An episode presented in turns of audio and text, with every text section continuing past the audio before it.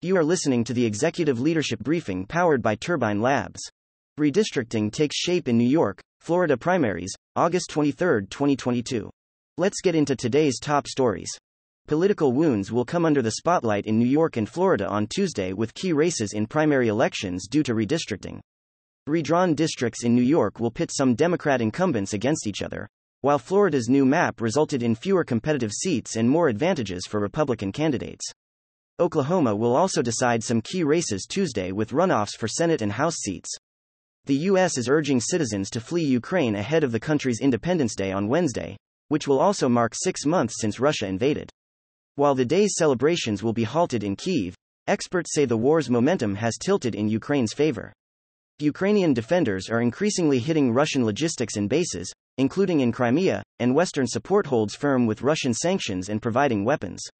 Life expectancy in the U.S. plunged by 1.8 years in 2020, the biggest drop since World War II, according to newly released data from the Centers for Disease Control and Prevention.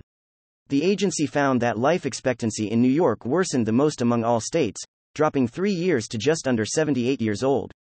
Coronavirus was the nation's third leading cause of death in 2020 behind heart disease and cancer. Increases in mortality also stemmed from drug overdoses, heart disease, homicide, and diabetes. Cities and states are still struggling to bring down homicide rates after a record 30% increase in 2020. Portland, which has long had one of the lowest homicide rates, invested $6 million in nonprofit programs and formed a new police unit last year to counter violent crime, but the rate remains stubbornly high.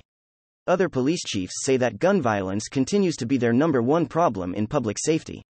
White House Chief Medical Advisor Dr. Anthony Fauci announced he will step down in December, leaving after more than 50 years of public service. Fauci became a household fixture during the pandemic and has advised seven U.S. presidents through HIV, AIDS, West Nile virus, the 2001 anthrax attacks, various bird influenza threats, Ebola, Zika, and more recently, monkeypox. While Fauci drew praise for his handling of the pandemic, he also became a representation of government overreach to many on the political right, setting the stage for a more polarized experience for his successor. Content facts Turbine Labs has tracked 136,420 media articles and blogs and 63,900 social media posts over the last 24 hours. Questions or feedback? Don't hesitate to reach out to us directly. Hi, I'm Annalisa Romano, and I curated today's executive leadership briefing powered by Turbine Labs. At Turbine Labs, our AI software reads and identifies significant media at 54,000 times the speed of a human reader, so you can take advantage of the most relevant and impactful information without media fatigue or misinformation.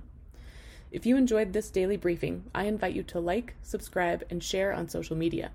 To obtain this briefing every day in your email inbox, subscribe by visiting www.turbinelabs.com forward slash executive dash leadership dash briefing.